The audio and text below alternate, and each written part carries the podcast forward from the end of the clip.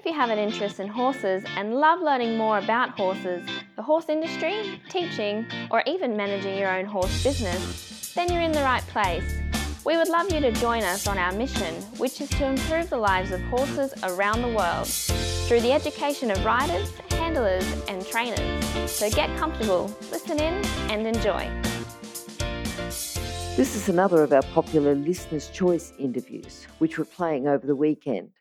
We've chosen the most popular interviews for you to select the Listener's Choice winner. If you're not sure how the Listener's Choice competition works, have a look at horsechats.com slash choice for the rules and the leaderboard. Today's chat's been brought to you by International Horse College.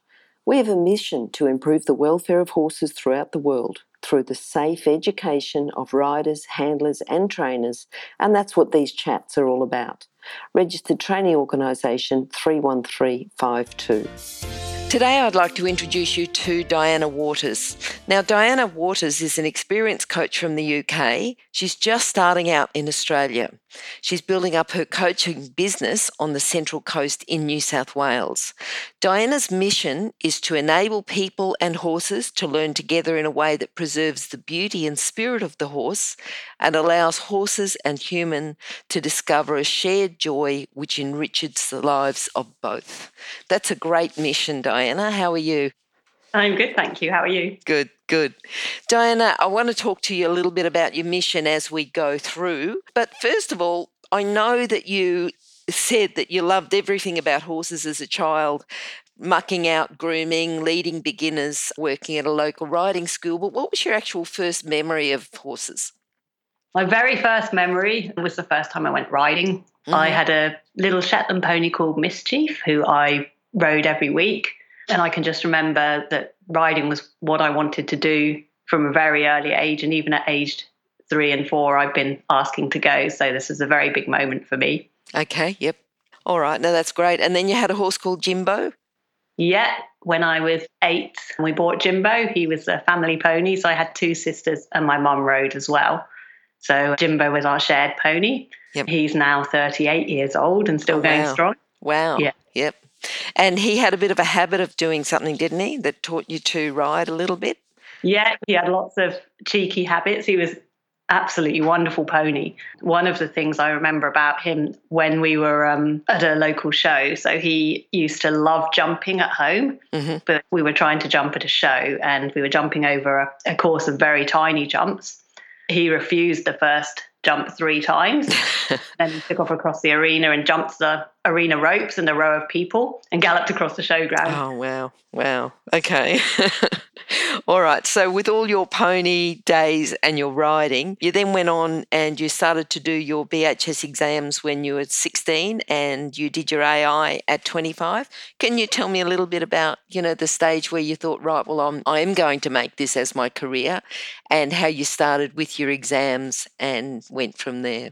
Okay. Well, I was never really interested in much apart from horses. I always knew that I wanted horses in my life, but actually, horses weren't particularly going to be my full time career. I went to uni and, and was a teacher, a school teacher for a while, mm-hmm. but I knew that I always wanted them in my life and I always wanted that option to be able to teach people and to be able to work with horses. So I, I went on to take my taking my BHS exams was the obvious way to start. So as soon as I was old enough, that's what I did.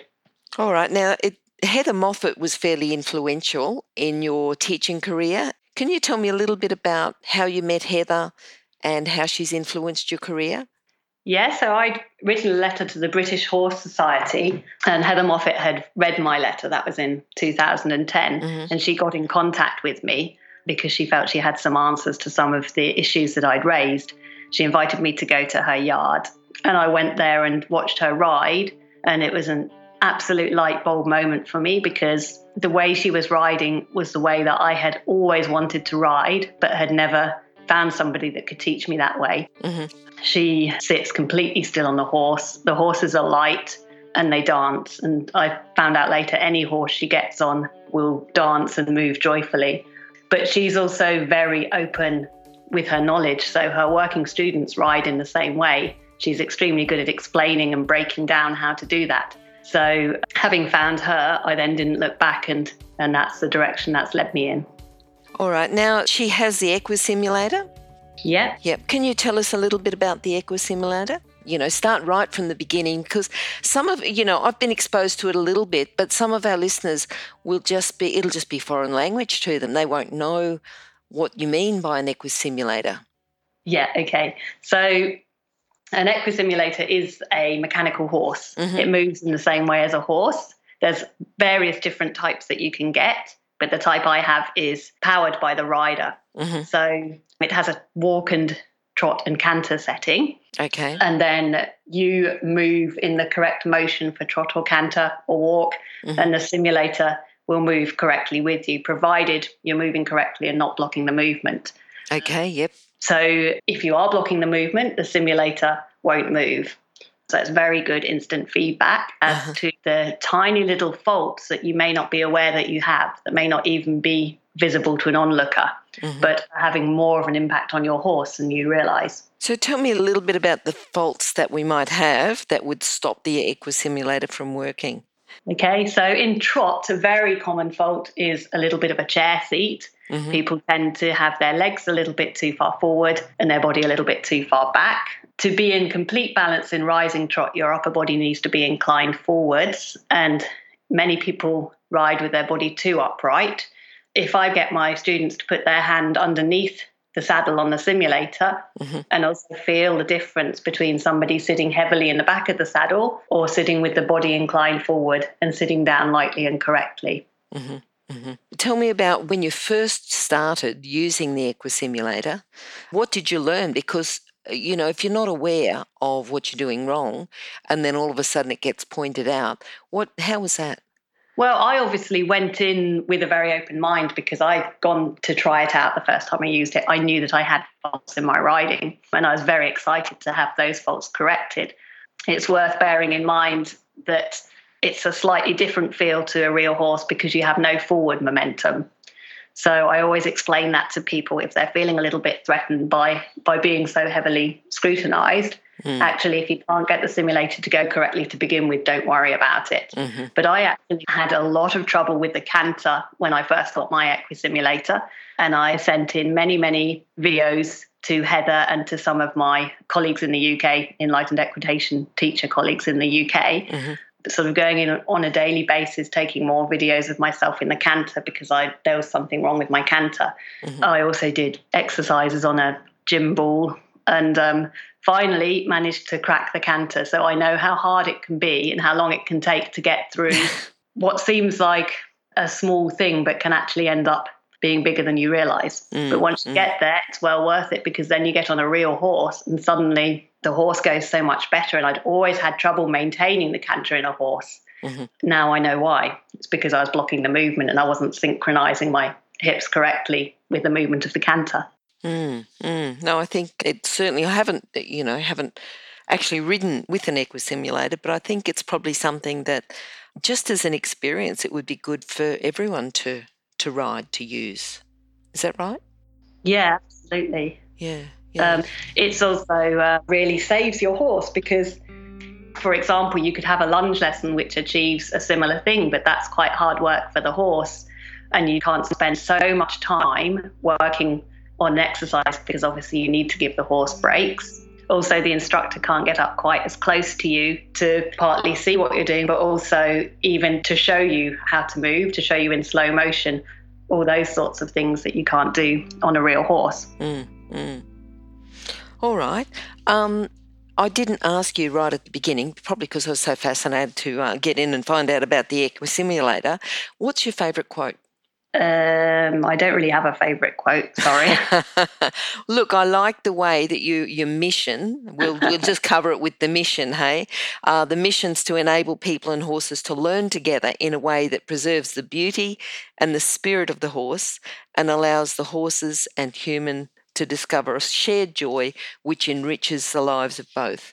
So, tell me a little bit about how you came to have that as your mission, how you put it together, and what it means to you? So, when I was studying for my exams, I was very focused, very career focused and driven. And started to see the horse less as a beautiful creature and more as a tool to get to where I wanted to get to. My riding around that time was a little bit harsher. I was using force to make up for, you know, probably shortcomings in my own position and shortcomings in the horse's schooling. Then I met Heather Moffett, saw the way she rode, and it reminded me and as i've got older as well i've remembered what it was like to be a child and to have that pure enjoyment of the horse that relationship with the horse as a sentient being and i decided i wanted to go back to that way and i wanted to show people that that i support that as well just because i'm a coach and i have been through that fairly regimented system mm-hmm. doesn't mean that i can't help people to love horses and to respect horses and to enjoy them. Mm-hmm. Okay. Number one priority. And a part of that as well is for the horse to be enjoying it too. So I don't believe that we should dominate the horse and make it do what we want because it ought to. I believe we should work on a relationship whereby we persuade the horse that it's pleasant to work with us and that working with us is fun and that they have a choice to work with us. Mm, mm. No, that's good. Stop. I need to interrupt this chat for a hot off the press notification. That is, that the latest version of the book, 101 Careers in the Horse Industry, is now available, and the best news is that it's a free download.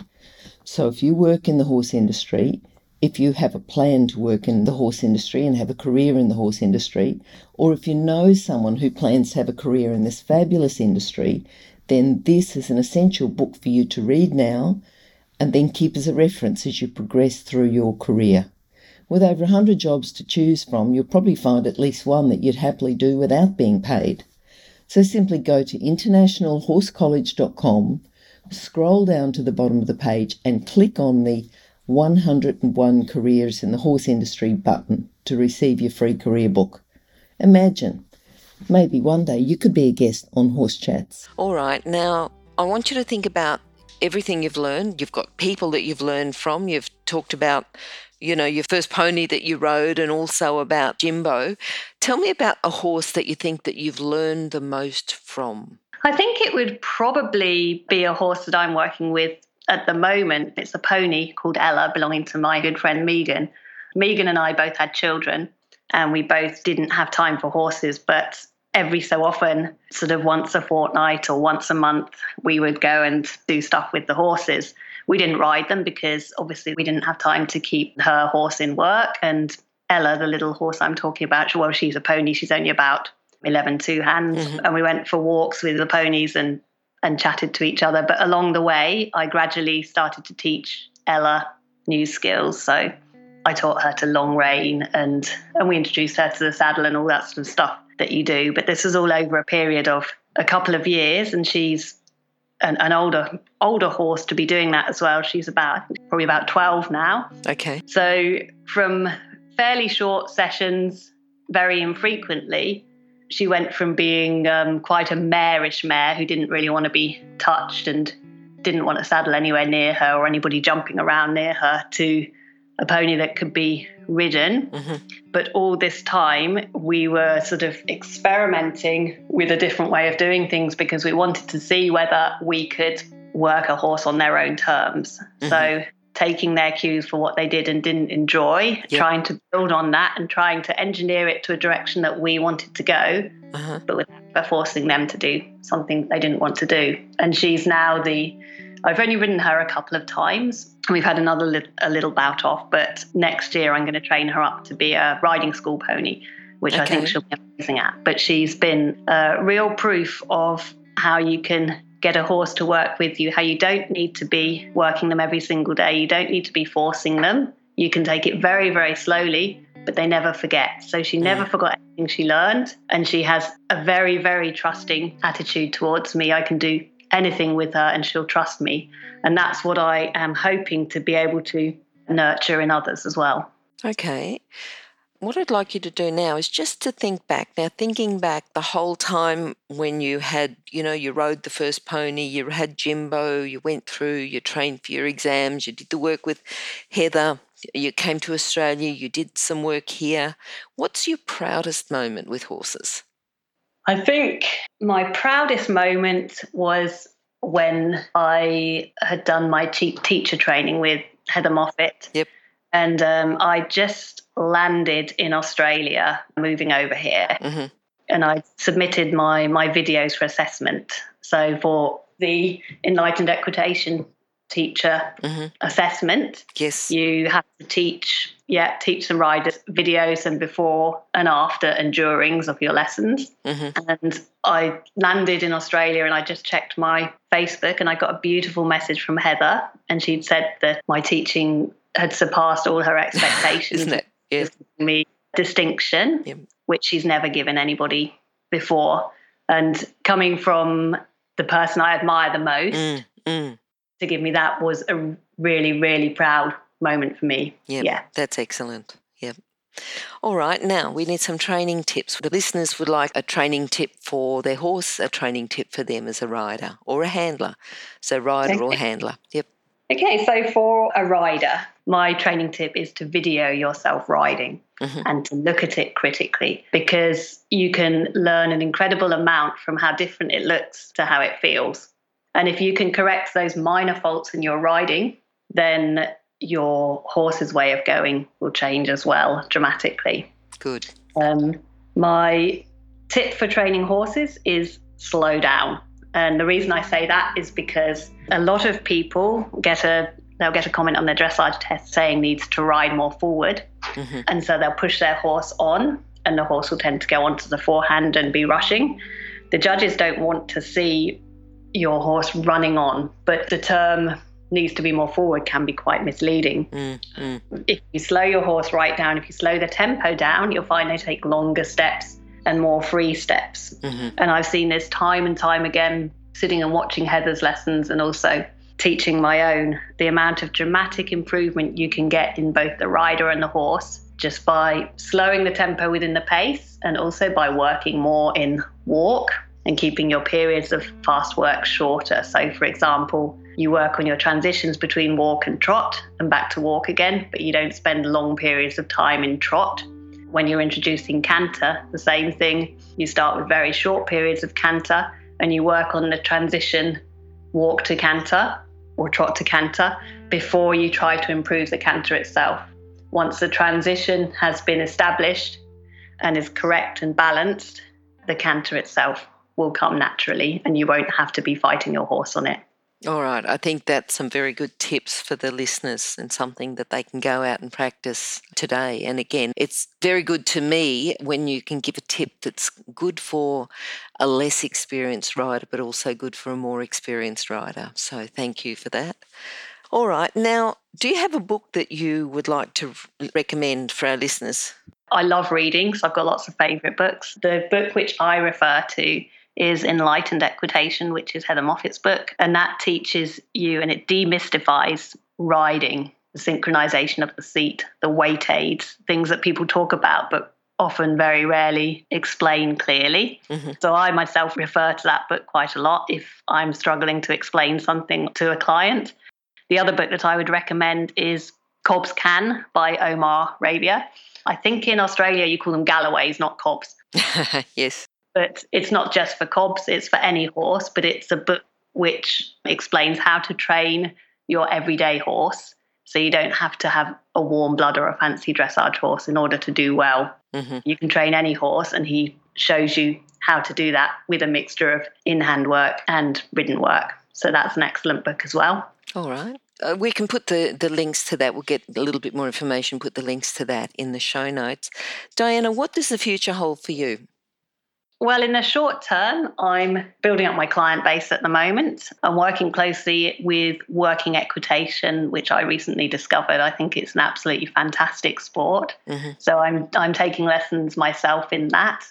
I'm also working teaching dressage to the local Working Equitation club. Mhm. I'm doing Equiskills, which is for school age children Yes. who train towards their um, EA qualifications. And I'm running online riding tests, which I wrote myself. Mhm. They're online dressage tests, but they have an emphasis on rider skills as opposed to the quality of the horse and the horse's way of going, which actually improves naturally when the rider rides better. So I'm running those monthly video tests.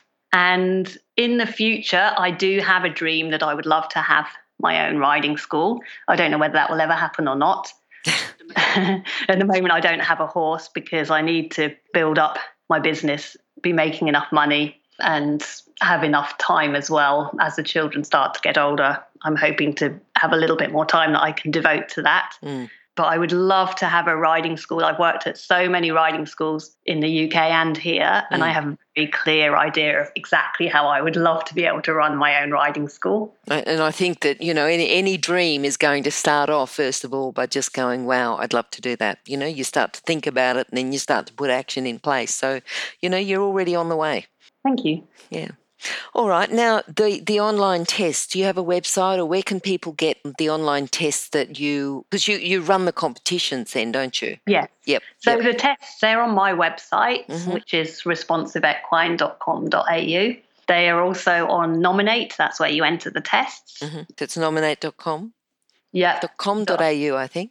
.com.au, yes. Um, and you can download the tests for free and if you want to enter the online competition, there are rosettes for prizes, and also you get a feedback form, which is like a the result sheet from a dressage test, but it's a lot more detailed. So each movement is marked on specific criteria, two or three specific criteria, such as rider's position, rider's synchronization, rhythm and tempo, contact, so that it's a fairly objective mark scheme and you can see your progression. If you if you carry on taking the tests you can see your mark going up and you can see exactly why it's gone up and how how you've been marked on it. So i'm hoping people will find that yep. a lot more helpful than traditional excellent very good good. Now diana anyone can go in that can't they? They can be in any country. They're just doing it by video is that right? At the moment it's only in australia. Mm-hmm. but any Australia. You just video text and send it in. Yes. All right, then. We've got your contact details can be on your website. Is that right? Yes. And we'll put the link to that in the show notes. Now, just one lesson that you would like to leave people with today, just a lesson, could be a life lesson, a message, just something that people will take away from this interview. I would say just take a step back and make sure you and your horse are both enjoying each other. Mm-hmm. Mm-hmm. No, that's yeah. good. All right. Thank you very much, Diana. Okay. Thank you. If you've enjoyed this chat, then please comment, rate, and subscribe. If you'd like any changes or recommendations for guests, then please contact us through horsechats.com. And while you're online, have a look at the government accredited courses at internationalhorsecollege.com. Registered Training Organisation 31352. Remember that our comments and instructions are general in nature and do not take into consideration your individual horses or your individual ability and circumstances. If you enjoyed this podcast, then please leave your comment below